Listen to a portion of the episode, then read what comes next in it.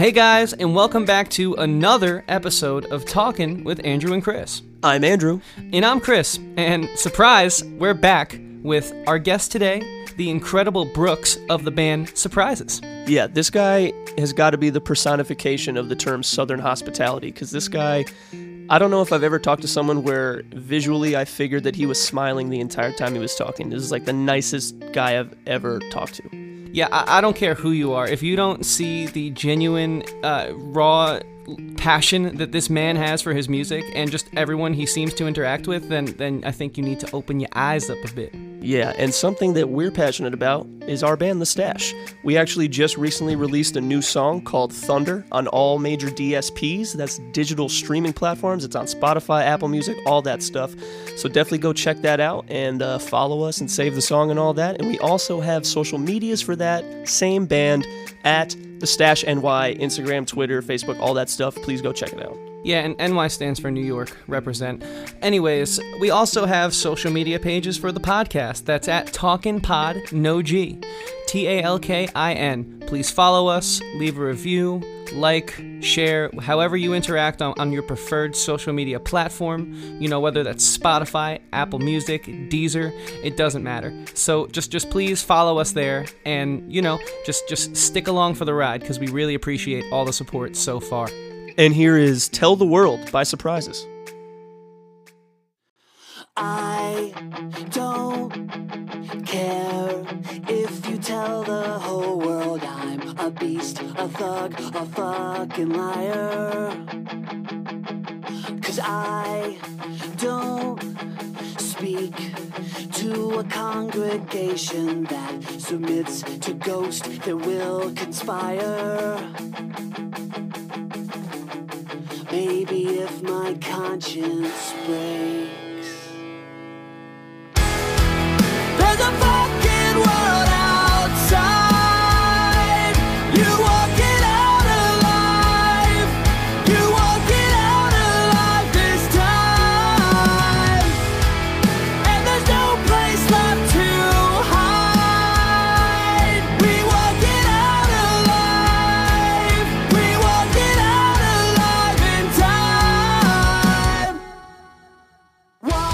Hey guys, and we're back with Brooks from Surprises. Brooks, what's going on, man? Hey, how you doing? Doing well, man. Thanks for uh, thanks for being a part of this thing. We appreciate it. Absolutely. Thanks for having me. It's awesome. It's a uh, good way to spend some uh, spend my morning with uh, a little coffee and Chris and Andrew. Yeah, man, definitely. Uh, what's been going on, man? What's new with you? Well, um, obviously a record came out. I guess what, not this past Friday, but the Friday before. Think I've just been muscle memory. Just been saying last Friday. Uh, record just came out, which is really cool. Um, and so we're just working really hard right now. Still, you know, it's like these this first month, especially. It's really like the first month leading in, and the month afterwards. They're very similar in the sense that you're just blasting as many as many different people as you possibly can, trying to create as much content. You know, for us, we were lucky; we did a long lead in, so it's actually we've we've sort of had this overflow of content, and so we've just sort of been like, okay, you know, when do we, we release this video? When do we release this, you know, alternate version of the song? And so for us, it's been a lot of just, you know, the like I said, the the month leading up, and now that we're in this first month of it being out, it's been just a lot of um, a lot of the same, you know, just uh, of trying to, you know, keep this constant flow of stuff coming out and pointing everyone to the same direction, you know. And it's been amazing. I mean, it's uh, uh, you know, two years ago, I think when I talked to John about this for the first time, I was kind of like, you know what, man, I, got, I think I want to put out an album. You're my buddy. You know, if you want to do this, that'd be cool. If you don't, that's fine too. But you know, I got this idea, and he's like, yeah, let's just put out this album. And it was, it was just sort of a, a small idea, and it's sort of you know grown into something that you know I don't think either one of us expected, which has been awesome. So there's been that too. There's been a sort of a, a constant um, um, sort of balancing our expectations and, and reality, and watching it grow in a way that we weren't really prepared for, which is a good problem to have. Yeah, and when, when you say John, that is that John from Spartan Spartan Records? Sorry, yeah. I'm supposed to assume that everyone doesn't know that. Uh, yeah, John Fraser from Spartan. He was um, he was head of marketing at Tooth and Nail. My old band Sullivan was on Tooth and Nail, and John's from Virginia. So him and I sort of, and I'm originally from North Carolina. So we just, I don't know, we've always sort of connected on some sort of small, um, small way that seems to to resonate. And um, he was always, uh, uh, he was always a good ear in the in the Tooth and Nail days, and so we've just sort of, you know, always stayed in touch. And and he put out a Sullivan album, I guess in 2014, and um, yeah, he's just a good guy. You know, it's I don't feel I don't I'd probably say John more than Spartan Records because I don't really feel like you know that's the that it's an artist label relationship as much as it's a, a, a buddy of mine who has always supported me. So it's been um, it's been really cool. No, yeah, that that makes total sense. I mean, we're sort of in a similar situation ourselves right now. Andrew and I are in a band called The Stash, and we're on a label called Anchor 84, and it's it's a very small team. So we, we, we just call him Cody. You know, like when I talk about it to people, I'm like, yeah. yeah, yeah. So you know, Cody Cody and I had a chat today, and we went over this. But then I realized they might not know who Cody is. So I get it. And of it, course. And and how do you how do you? I mean, I'm enjoying this situation we're in. You know, like uh, small small team, very hands on. how's that been for you so far? Well, it's it's great because it. Uh, I guess the reason I like it is because the place I am in my life, it allows me to do things on my terms, and those and so and those terms are understood from the beginning, and so you know, it's like you know, my old band Sullivan, we did the you know the huge label thing, and we you know our our goal you know was to make it and blow up, like I guess every band is sort of trying to do, and you know that was you know a really amazing time and an awesome experience.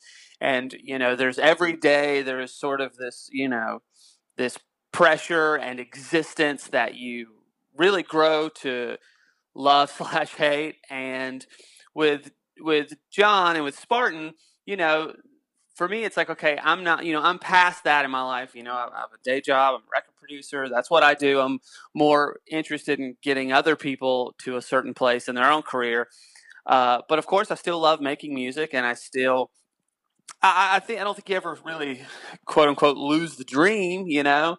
Uh, but it's a different kind of thing for me. It's like if I can put out music that makes me feel a certain way, and uh, and I can sort of be allowed to organically grow it the way I want to, um, and I have someone that'll support me, then that's awesome. And that's sort of, you know, that's where John and I fit really well in that in that way because uh, he's in a spot with his label where he has a he has a model that works for him, and uh, and so it's just I don't know we're just sort of in the same spot, and, and so our you know our respective sizes really help.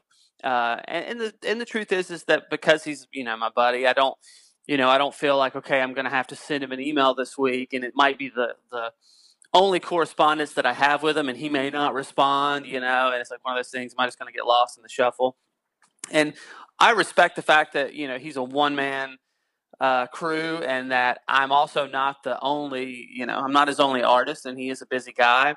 Uh, so I think that helps too, because you know it just, you know, I somewhat understand his position in the industry, and it it can be, you know, oftentimes uh, overwhelming when you're when you're working with a when you're working with an artist that's a band of five, six, seven people, you know, or even four people or whatever, and you're sort of getting all of these different voices. And so I think another uh, another thing that's kind of nice about our relationship is it really is just me and him when it comes to surprises. You know, it's it's that's it's a very small small um, process, you know, and so we just bounce ideas back and forth and things get done, and, and we're usually pretty much on the same page. So it's just it's it's it's super convenient. I guess I guess is the short answer to the, to my long winded one.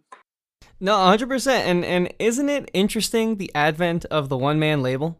And I, I have to think that's because of the internet and and how social media allows you to just Absolutely. throw yourself out there, right? Yeah, totally. I also just love that like on like a big label. I mean, I'm not speaking from experience. I'm assuming you know, you hit somebody up and you're like, hey, we need so and so, we need merch or we need, you know, a new album cover thing. And they're like, okay, cool. We'll let those people know. And then, like, you have to wait for, like, the chain of command yeah. to get there.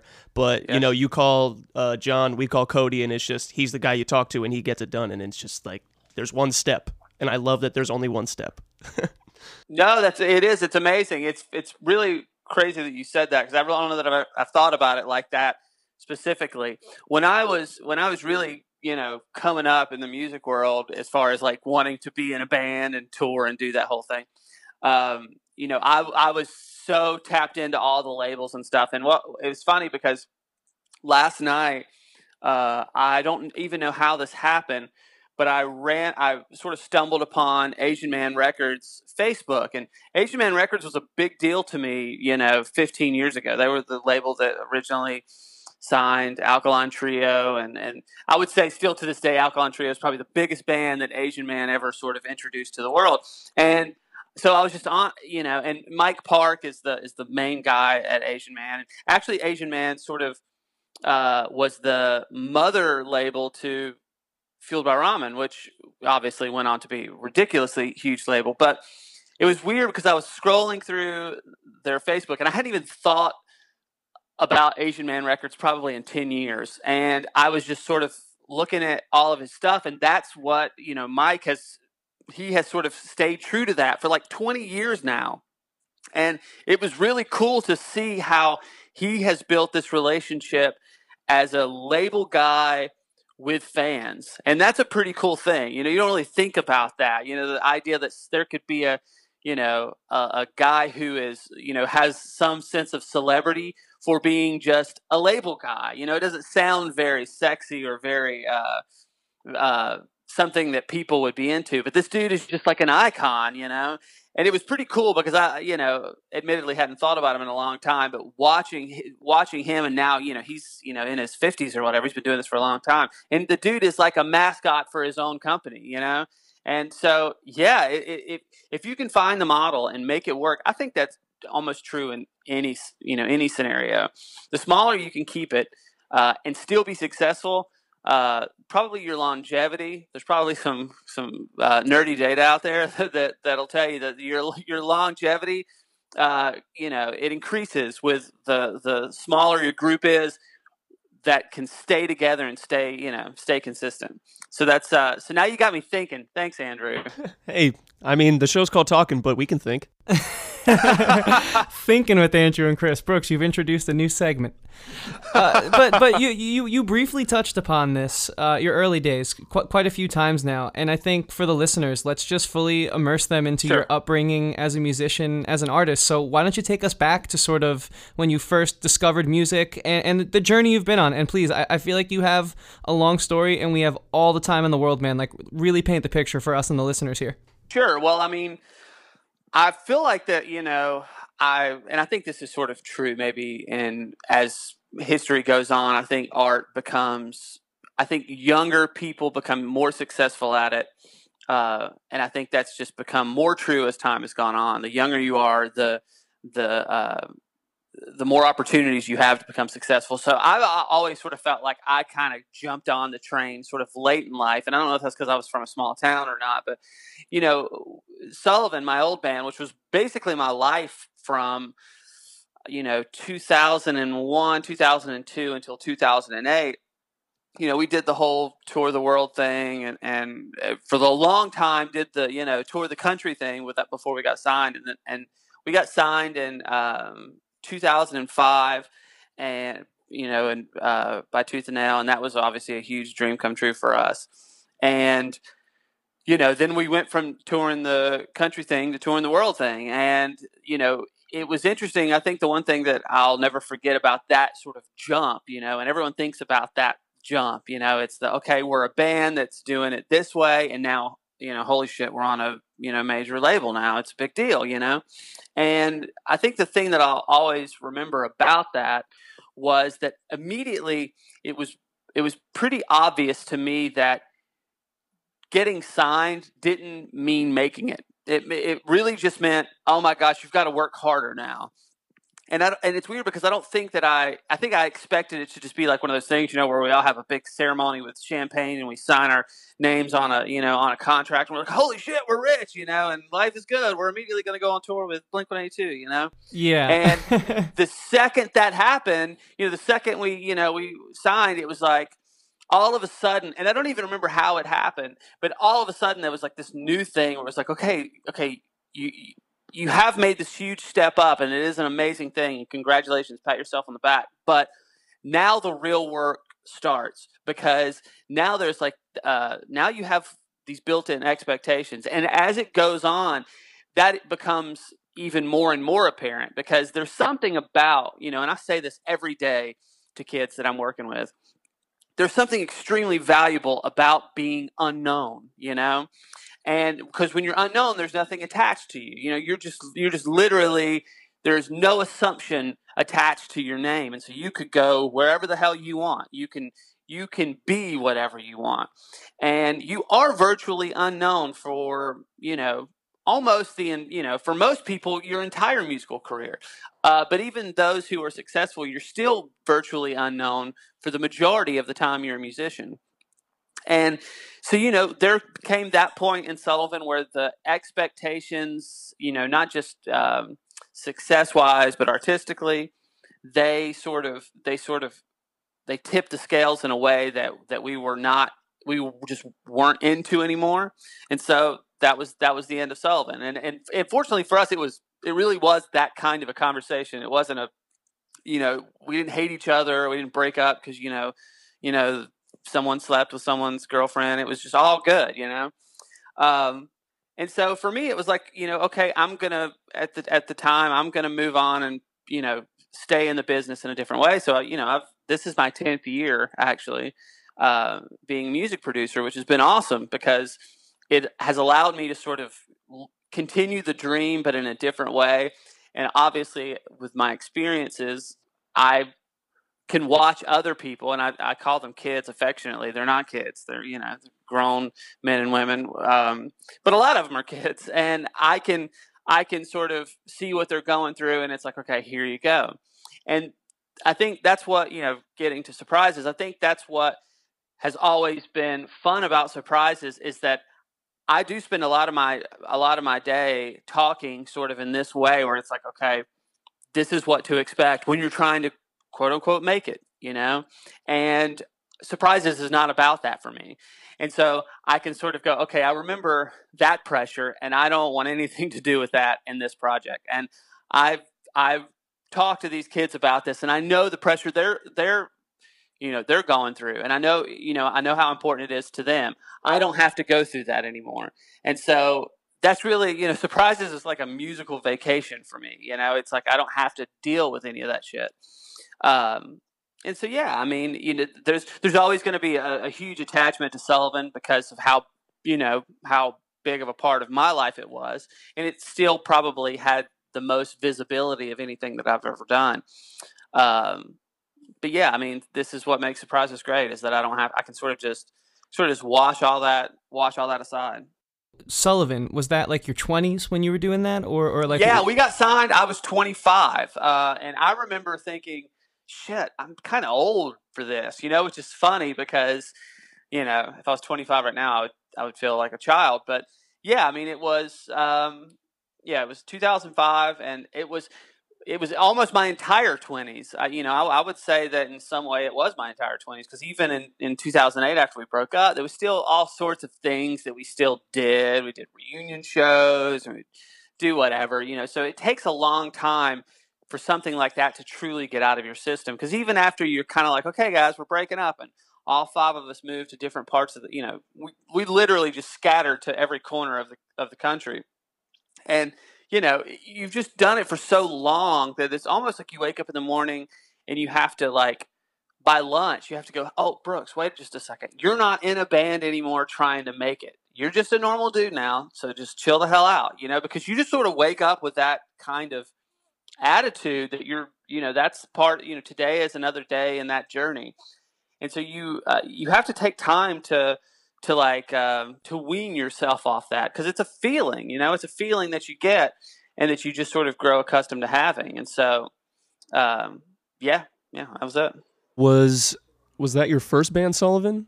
Or were you doing music before uh, that no i mean I, I i you know from probably probably sophomore, junior in high school, I was in bands, you know, and it was just, I mean, you know, it was the, your prototypical definition of a garage band, you know, just all the kids who could barely play shit just sort of doing the musical chairs of bands. You know, we're not really a band. We're just okay. Let's try this combination of four people and see if we like each other or whatever.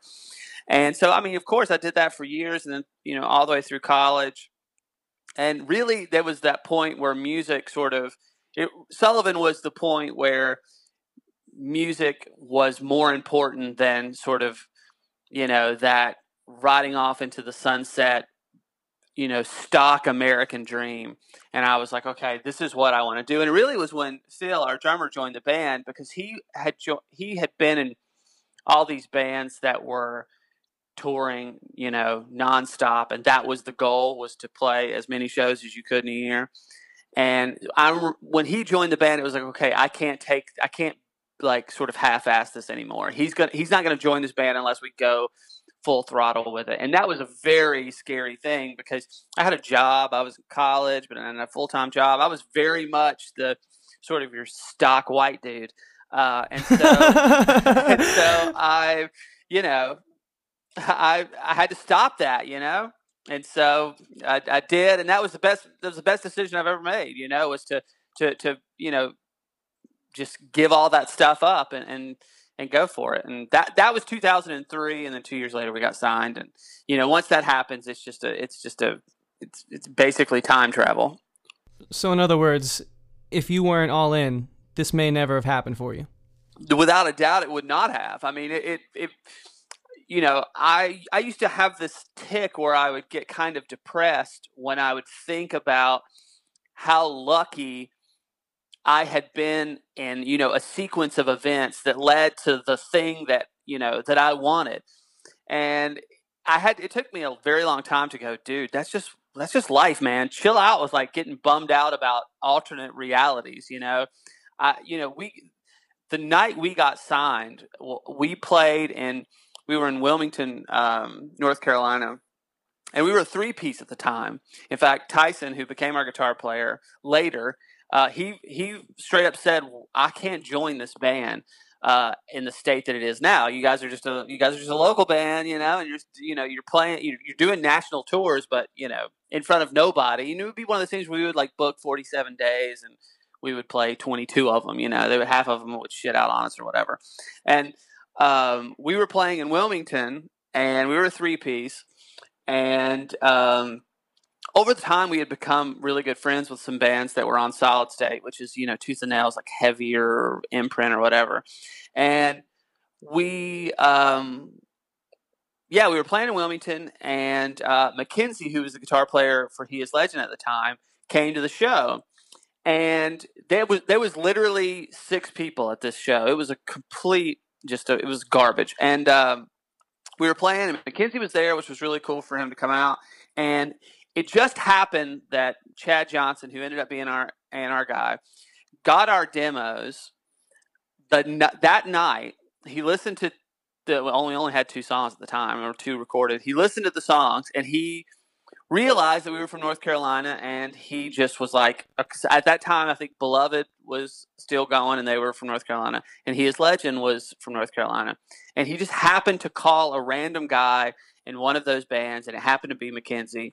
And he was like, "Hey, I just listened to this band Sullivan from North Carolina. Do you know him, Being from North Carolina?" And he was like, "Dude, I'm I'm at their show right now. They are killing it. This place is slammed, and like they're just like you know they're amazing." Which was complete bullshit. And uh, it's, a, it's a good but, friend. Good friend. Yeah, it was. You know, and like we didn't even know it. We had no idea that that was even happening. Like like you know, you do that stuff. You like we had a buddy who knew a buddy, and we were sending our demo off, and it was like, okay, you know, Chad's going to listen to it one day. Who knows? And that had been probably weeks, and um, and so then it was just like one of those things where it just happened to happen that way, you know. And if we would have played, you know, if we would not have played or would have played in a different town, it might not have unfolded that way. And, and I that, that stuff used to like really like kind of blow my mind when I would think about it. I just like, God, that seems like way too much chance you know, like that, like it needs to be more structured than that. Like life can't be that lucky, you know, or unlucky, however you want to look at it.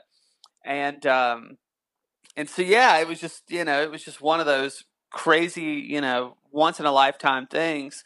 And, and, that's how it happened, you know, and so who, who the hell knows eh, what would have happened if, you know, we would have played in Raleigh instead of Wilmington that day. Right, and I, and I guess the old adage has never been truer. It is all who you know in the entertainment industry. Seems oh to my gosh, that the is point the, in case. The, the damnedest truth. Yes, the damnedest truth of all truths. Well, so so Brooks, I actually wanted to p- sort of pick your brain about this before we jump a little bit forward, um, because I, I really want to focus on your, your newest album. I, I've been Sure. enjoying it a lot. But you're speaking to two 25 year olds right now, one of whom was also on a bigger label. Early on in my career, I was with the band on Victory Records. Like you said, we were not prepared for it. It was a lot more work than we thought. And as 19 year olds, even having a 16 year old in the band, we did not, you know, we didn't last very long. Great learning experience. But but what's your advice for someone in our situation who is sort of taking this chance that, you know, most of their friends aren't and is, is still getting after it, you know, as we like to say in New York. Like like from someone who's been there and who's seen the other side, you know, and has been able Right. to sort of like sustain themselves in music. Like what what is your advice for someone like us? Well, um, I think. Oh gosh, um, you might really need all day. Uh, no, I, I, I think that I think there's a, a, two things. I'll, I'll try to keep it to the, what I think are the two most important. One, I think that there's a little bit of sort of Darwinism in the music industry that helps that helps kind of separate a big excuse me a big majority in the sense that I've been on tour with people I remember going on a tour where, like, this was before we had signed, and one of the guys couldn't couldn't do the tour. You know, it was like a two week tour, and you know, it was the, the bass player or the drummer. I can't, you know, it, happened a few times, and they just couldn't do it. You know, because we were at that point where we're like, dude, we got jobs, and yes, we're going to do these, you know, two week tours or three week tours, but sometimes you know life is just going to not allow us and so we would get another you know we would find a buddy and be like hey dude you can play barely play bass why don't you come you know tour with us. And there would be times where you would get three days or four days into the into the tour and you, they just like you could just see they literally couldn't take it. Like they just could not whether it was the boredom whether it was the the lack of amenities you know whether it was the fast food what you know whether it was the sort of the instant tour sick that you get you know especially if you're touring in the winter. They just they just hated it you know they just had no they just were not cut out for it. And they most of the time they kind of were they were kind of you know they admitted it. It was like yeah this is just not for me. So i think i think there's a there's a, a lot of people that have the dream. They go okay this is what i want to do. I want to get in a 15 passenger van with a trailer and i want to go out there and i want to do this shit. And then they start doing it and they go uh, eh, maybe i don't you know maybe this isn't what i thought. And so i think that sort of cuts a lot of people out of it. It immediately disqualifies a big group. And then i think there's the there's there's people that are that are like that but they're still willing to maybe give up everything. And so then there's the people that aren't willing to give up everything and i think that immediately sort of disqualifies people. Uh, so i think in a lot of ways sort of what you have to do takes care of a lot of the bullshit. A lot of people that are just not cut out for it or not willing once you get to that step i mean the, the thing is is i've been you know i was in a band after sullivan for a very small amount of time uh, that was sort of similar to surprises where we just kind of made some music and all of a sudden we were like oh no we're in sort of in this whirlwind of whatever. And we were uh, we were like get we actually flew to new york to sign this contract. And uh, the owner of the label was like hey listen i need to know because i was a, a record producer he was like i need to know in fact um, we um, we showcased at my studio and at the time i was in orlando and i had this enormous amazing multi-million dollar facility that i had really kind of gotten lucky and grandfathered into and he was like i don't know that you're willing to give up what you're what you got going. And we made it was sort of a mistake in retrospect that we did our showcase at this place because it allowed them to see what I was doing and they were kind of like, dude, you sure you want to be in a in a van and like touring and like, you know, working your way back up when you've got this going on. And so they actually they actually amended the contract that like forced us to tour for like 6 months. Uh, and it was funny because I was like, dude, I've already done this once. You know that I'm willing to do this. But it made me realize that they realized that there are there are certain people that just aren't cut out for it. And that's and no matter what you're doing, I mean, that was an enormous contract.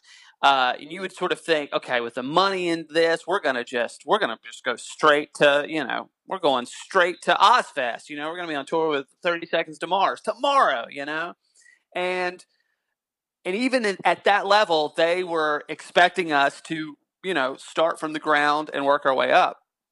And so I think that there are a lot of people that just won't do that. And even if they think they'll do it, once you get them in that situation, you'll find quickly that it's just not for them. And I think the other thing, and the one that really, really took me a long time to to like grab onto, is that you're going to get a lot on your way up, no matter what level. You're going to get a lot of advice that you don't want to hear. And what I mean by that is that a lot of times you meet someone and you go, okay, I'm going to meet this. I'm going to have a meeting with this manager or this agent or this label guy, and I'm going to pick his brain. I'm going to ask him some questions, and he's going to like, he's going to like, you know, it's going to be like the scene in Pulp Fiction when he opens up the briefcase, and there's going to be the light. You know, he's going to show me the light, and I'm going to know everything about music and how and how to be famous. And you just think there's going to be some, you know, these ten like one-liners that are going to change the world, and so you you start having this conversation with him, and all of a sudden you find out that he or she is sort of they're just as much in the dark about you as you are. And oftentimes you'll sort of get this advice that you're like, it feels it feels like Diet Coke, you know, it's not like it's not super satisfying and it doesn't, you know, maybe it's not exactly the direction you thought that, you know, it was going to go. And that happened to me a lot where it would be like, you know, someone would, you know, I'd show them some songs and go, "Oh yeah, there's something about this song. You guys should you guys should stop what you're doing and go in this direction." And it was like, "What? What do you mean I'm going to stop what I'm doing and just go in this direction?" It would just, you know, it was like it felt so it wasn't insulting, it was almost worse than insulting. It just didn't feel right. It, you know, I was expecting you know them to go okay this is amazing and we're going to do this this this and this and you should start marketing yourself this way and blah blah blah. And it was just it was unpopular advice as I've, I've is sort of how I've always phrased it. And the truth is is that that it's it may sound unpopular but the reality is is they're just getting one little taste of your music and one little taste of who you are. And they might not know a damn thing about you but they are, at least for a second, a prime example of who a normal person is. And that's what I try to, to instill with these kids all the time is that you're not trying to impress label people. You're sure as hell not trying to impress people who are in bands because they don't buy music. They don't care about you. They're trying to live their own dream. You're trying to you're trying to impress normal people, normal listeners, people who have day jobs, people who you know, just live normal lives. And the truth is, is that label people oftentimes are just normal people. They don't have some sort of magical ear that they can just, you know, they're like, oh my God, I can tell that you're the next Beyonce. They're just, they're just normal people. And a lot of times they're just normal business people who've made some good business decisions. And when they give you advice as sort of shitty and as vanilla as it often sounds, sometimes it's one of those things where you have to just go, okay, that's that's weird. I didn't expect that, but I'm going to absorb it and I'm going to I'm going to take it in and I'm not going to get disappointed by it. Um, and that's a tough one, you know. That's a that's a, a tough one. I mean, I've I've had many of first meetings with labels and and managers and stuff and and really had high expectations of how they were going to go and they didn't go the way I thought they were going to go and it took me a long time to understand why.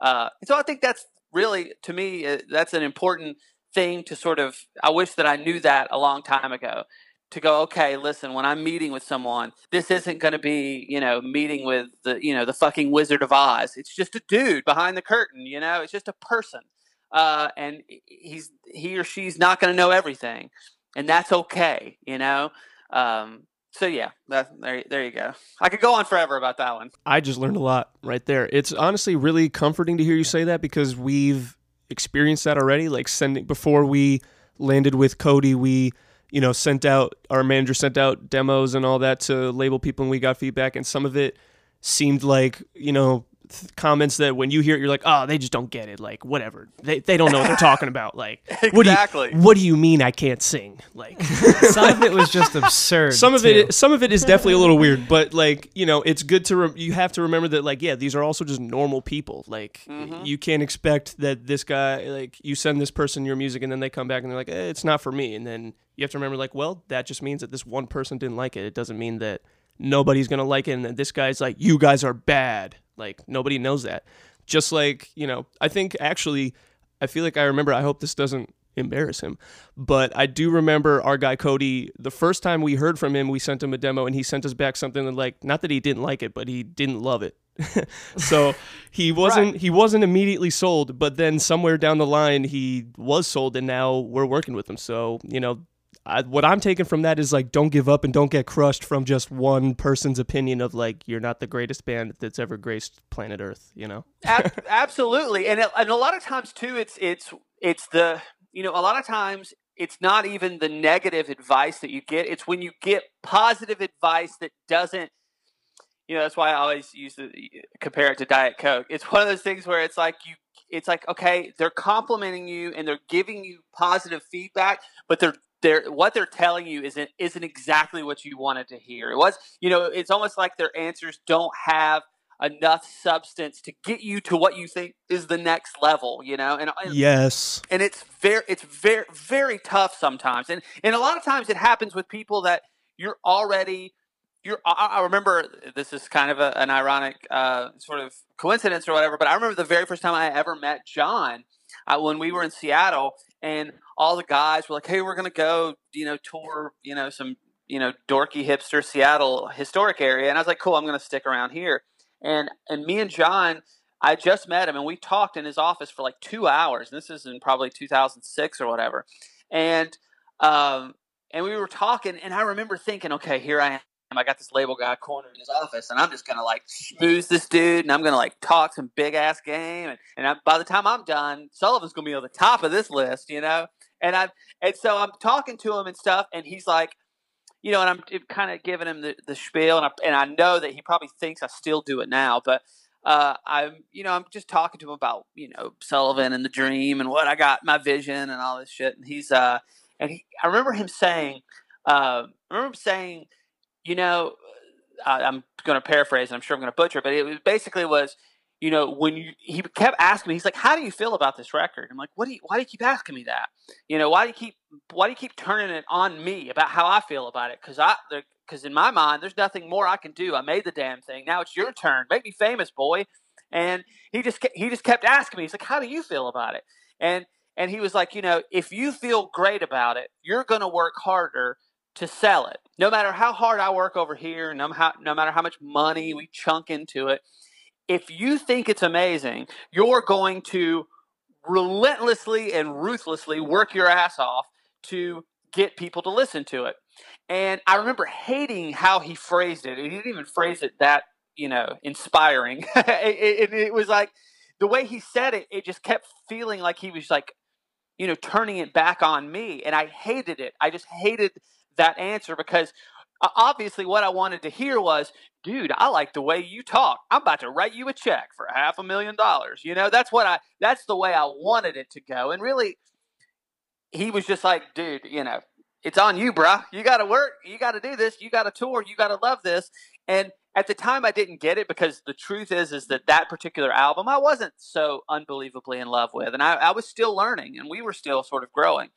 And it's funny because now when I sort of have to give that little speech, that little spiel to people I'm working with, I always preface it with, "Listen, you're not going to love the way this sounds, but don't think that I'm, you know, don't think that I'm trying to, you know, give you just bad news wrapped in good news package. I'm I, like this is this is real shit, you know, and." And so I've tried to I've tried to like work on you know sort of revi- refining that that sentiment but that is the reality is no matter and it's kind of comforting once you come to terms with it is that you are the end you're the end of the line everyone can do whatever the hell they're going to do as much money no money a lot of work no work obviously the more they put in it the more convenient it is for you, and maybe you know things go a little smoother. But at the end of the day, you're driving the boat, and the harder you work, the better this is gonna this is gonna go. And you mentioned it earlier: social media, the internet. You know, I, don't know how often I just think to myself, the internet has become bigger than human existence in the sense that you could right now, you know, Chris and Andrew could go out and go, okay, this is what we're going to do. We're just going to shake as many hands as we can shake from this moment until we we can't walk anymore, and we just got to, you know, we got to pass out. You could do that. You could go to a crowded place. You could go to the mall. You could go to wherever, you know, and you could meet as many possible people as you can possibly physically do. And I can send an email out in seven seconds and whoop both of your asses. And, and they're like, ah, I've just reached more people than you did.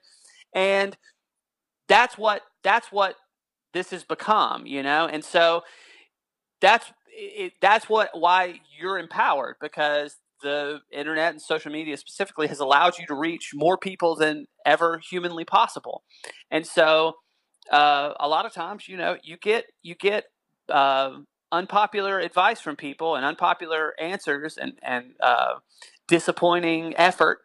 But at the end of the day, you're the you know you're the king of your own castle. All too true, uh, and and this sort of I think is a perfect segue into into what I wanted to speak about from your newest album, Natural Disaster. Anyway, uh, the tone it feels very much so like you're you're it's it feels uh, reflective in a sense that it, this album gives me it's almost like you're trying to impart your experience on the listener. From from and it doesn't feel the songs are brand new but the perspective doesn't feel current you know? It feels like this album Sure. is just a culmination of years of and i guess now i have sort of a, a, better picture painted years of just trial and error from within the music industry.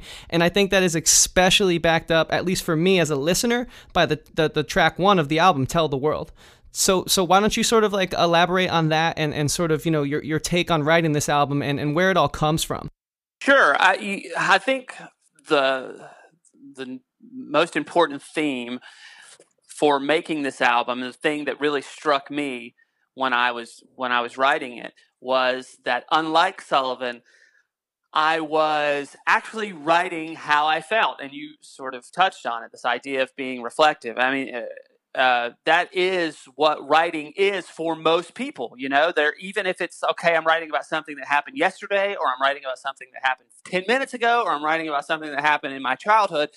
For the most part, people, when they write, they're writing about how they feel at the moment when they think about something that happened you know prior and it has never been that way for me i've always sort of written in this sort of goofy ultra mysterious like out of this world poetic kind of bullshit that I've always really enjoyed doing and I've always written that way and it's been successful for me and people like it people dig it and they'll you know uh, people come to me and they're like dude I have no idea what the song's about but I love the way this lyric flows and that that's always kind of been like my goal you know? It's like dude if it flows hell yeah I win. And the first couple of songs that I wrote for this album before I even thought I was going to write an album, when I was just sort of writing, I realized that I was I was writing about how I felt at that moment. And it felt really cool. And, and ironically, it felt very new. And I was kind of like, man, this is how people write. I know this because I've, you know, I listen to a ton of songs and I work with a ton of people, and that's how they write. And I've never done this before, but for some reason I can do it right now. So let's tap into this and let's go. And that that is sort of that was how I realized, okay, I do want to make this record. And so I wrote a few songs. I, I sent them to John. I was like, hey, man, here, uh, I think I've tapped into something. And he was like, yeah, dude. And so I was just like, I'll, I'll be back. you know, I'll, I'll reach out when I've got, you know, a few more. And so that became sort of the theme of this record was to, in a lot of ways, write a record in a very normal style that is very abnormal for me. And so a lot of times it was get up in the morning, have my coffee, get a little buzzed from my coffee, and, you know, sort of find that perfect moment where I'm feeling good about writing, feel like I can do anything. I'm either going to write a song or paint the house. And I get going. And then sort of inevitably that you come down from that and then you sort of have this back to earth moment. And on the way down, naturally you kind of have this thing where you're like, "Oh, I'm kind of bummed about this thing that happened in 2008 or whatever or I'm kind of, you know, I'm kind of, you know, disappointed in myself that I did this 2 months ago." And I think as artists, we can almost allow that to snowball. And when it snowballs, then it's like, okay, oh my gosh, I'm like, I'm unearthing all this wacky shit. And so I just let it happen. And I tried to find that balance. And I mean, by balance, I mean balance in myself where I was almost like high slash depressed at the same time. Because for me, writing is all about confidence.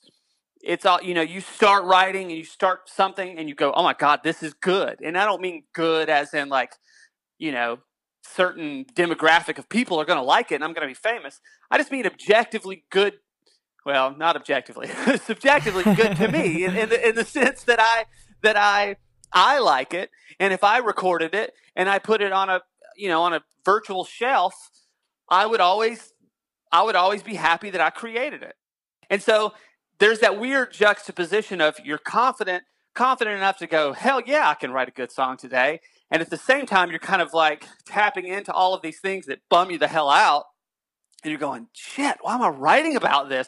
Why am I writing about this weird childhood event, you know, that no one knows about? And so it's it's weird because you're like you you you're def it's definitely a Jekyll Hyde thing uh, because the reality is I think Willie Nelson said said this a long time ago. He's like songwriters don't write songs when they're truly sad because when you're truly sad you can't do anything properly and th- and to me that always resonated it's you, for the most part great art comes you know when you're in a place that you're sort of safely out of it and so you can but you're still close enough to it that you can kind of kind of tip you know you can kind of dip your toe into the sadness and go oh yeah i do remember how much that sucked but i'm out of it now you know i'm not because if i was in it there's no way I could function to do this. And those to me are all kind of normal experiences that I had never got to experience. And I think that was the that was a motivating factor for me when I started writing this record because I was like, you know what? I'm going to die, you know, hopefully I'm like 112. I'm going to die and I'm going to look back and I'm going to go I wrote a record that's about how I feel, you know, and not, you know, not some you know medieval imagery cryptic bullshit uh, but an actual album about me you know? And and maybe because it is just me i could do that and i didn't have to like worry about other factors. And and and so i did it and uh, i'm happy that i did. And obviously it, it came out a little you know a, a little angsty which i also like because uh, you know, for me, if you want to find some good old fashioned feel good music, there's decades of it. Go find it and enjoy it. Uh, to me, that's not that that that doesn't suit me very well. Listen, the the vibe I got was, hmm, listening to your record. You know, it was there definitely was a bite to it. There sure. there definitely were were moments where I, I was like, wow, okay, whoever this is about, I do not want to be on the other end of that, you know. but but for the for the most part, it, it, kind of just like it, it felt like that's the only way you could talk about that situation. You know, it, it comes from the heart, and and I think I think based off what you said, you know, um, how how did you land in this sort of like angsty style because it doesn't seem like you're particularly too angry about all of these these things that you're writing about but yet it sort of comes off that way you know like sure. the way you just described it is different than the way it's perceived but yet it makes sense now hearing both of those things together yeah i, I think a lot of it was was uh, this idea that once i kind of tapped into you know i keep using the word normal what felt felt like okay i'm writing music like normal people write music and by normal people i mean normal songwriters. Um, i think the one thing that sort of uh, a switch that got flipped on was that i realized that that some of the greatest songs aren't that poetic. You know there is obviously this incredible poetry but it's sort of like where poetry meets how normal people, everyday people think and talk. And so the one thing that really struck me at some point writing the first couple of songs was that I my lyrics were very they were just sort of everyday people kind of words, you know? And it was like, you know, I, I you know, and I remember talking uh talking to my wife about this and it was like you know when you're walking down the hallway and you stump your toe on the side of a you know side of a chair or something you don't just like turn into william shakespeare and start talking about uh, you know how the pain feels like the you know whatever receding waters of antarctica. You're like holy shit that fucking hurt right? I mean that's that's how you it's how people talk you know? That they, they express themselves in sort of very barbaric ways. And that was really important to me because I wanted to I wanted to express myself in a very simple way. And I wanted to find that balance of being able to being able to uh, connect with people on that way uh, or in that way rather. And so I think that's why it came out that way. And it's like you know that you know your grandma would say you know you know you're you're smarter you're you're, too smart to use those words. You have a you know you when you use certain words it makes it sound like you have a limited vocabulary or whatever little little you know expression people give you to try to censor you whatever. I i agree with that. I totally agree with that eh, you know with that sentiment. But the reality is is that most people think and speak a certain way. And if you want an example of brooks you know writing out of the box and being crazy and overly cryptic and poetic, there's plenty of records you can go listen to where it's, you know, it's a bunch of awesome, crazy wordplay mumbo jumbo. For me, this was about making something that was simple. And even if I look back at the lyrics and went, damn, this just sort of sounds like a person talking, there's very little, there's very little, uh, you know, there's very little fluff to this. It's just kind of plainly spoken. It that felt really good to me. You know that for for whatever reason, for the first time in my songwriting life, writing how I spoke and how I felt and how I think. You know, you know, we think and we think in a language, right? Writing that way for the first time just felt right. It just felt natural, and so I guess naturally, when you use certain words, there's an association with them, and the association, you know, oftentimes with you know certain words are sort of this you know angsty thing, and you're angry or you're aggressive or you're pissed off, and that is true. And I think those sort of fuel each other as you're writing. And I've always written, I've always liked the idea of the music being kind of sweet and the lyrics not being. And there's always that sort of weird tension that comes along when you're listening to a song. You're like, God, this is like a really kind of sweet, feel good, sugary song, but the lyrics are kind of fucked up, you know? And I've always liked that. That's always that's always been something that I've been into. I think just as a writer, you know, as a a, a writer of music, I should say.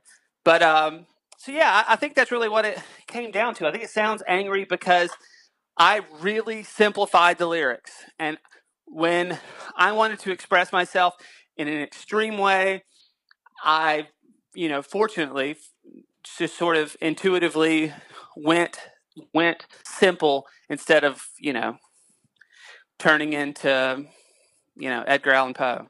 Right, totally. I think that definitely uh, listeners will definitely get that. And I've never been so sad to say that we have to wrap it up because I could probably listen to you talk about all this stuff all day. Yeah, I, it's unfortunate. It really is. And this has been an amazing time, man. We really appreciate you taking time out of your day to uh, to chat with us and, yeah. and, impart knowledge onto us and our audience. I think. Yeah, you're a great example of the selfish reason we have this podcast is because like I just learned so much, and like yeah, I'm sure our listeners will too. But like I learned a lot. Yeah. For sure, man. Well, good. Well, good. Thank you. Thank yeah. you for having me. It's uh, it was uh, you caught me at a at a good time. The coffee was was hitting my bloodstream just right. You, you were catching that buzz, man. that buzz. now, now, before we let you go, where can where can the listeners find you? Keep up to date with your your music, and what, what are your future plans? Uh, so uh, you know, uh, the, all the sort of obvious outlets. all you know, you can find the the record. Uh, you know, search surprises natural disaster. Um, social medias, uh, you know, obviously Facebook, just you know, Facebook slash surprises. The Twitter and Instagram is surprises band. Uh, and the future plans right now, it, uh, it, really, like I said at the beginning, is I'm, you know, I'm at the stage where I'm still just, I'm in the mindset that there are six billion people in the world, and right now maybe ten thousand people know who I am. Maybe, probably not, but maybe. And so I always look at this like I'm. I'll be lucky if I ever get to the one percent coverage, and so I'm trying to get to that one percent. And if I get there, then I'm in a spot where I go, okay, if I get in a van with, you know, three of my best friends, uh, we're going to go to Topeka, Kansas, and there's going to be a portion of that 1% waiting for us to play a show. And so that's where I'm at right now. I'm trying to get to that point. I I'm not going to I'm not going to get in a van and go on get on a tour with a bunch of bands that are just like us uh, not because I don't want to, I would love to. it would be amazing. Uh, but I think it's a different landscape now, and I think I can reach more people this way immediately. And the record's brand new, and so I've got to sort of tap into that newness and tap into that thing that that sort of fire. You know, I think when you speak to people and you go, "Hey, I just put out an album." this week or whatever i think they i think they have an experience where they go okay this is brand new let me give this a shot let me i'm open to this experience and so I'm really just trying to play on that right now. And so I'm way into this sort of grind guerrilla marketing.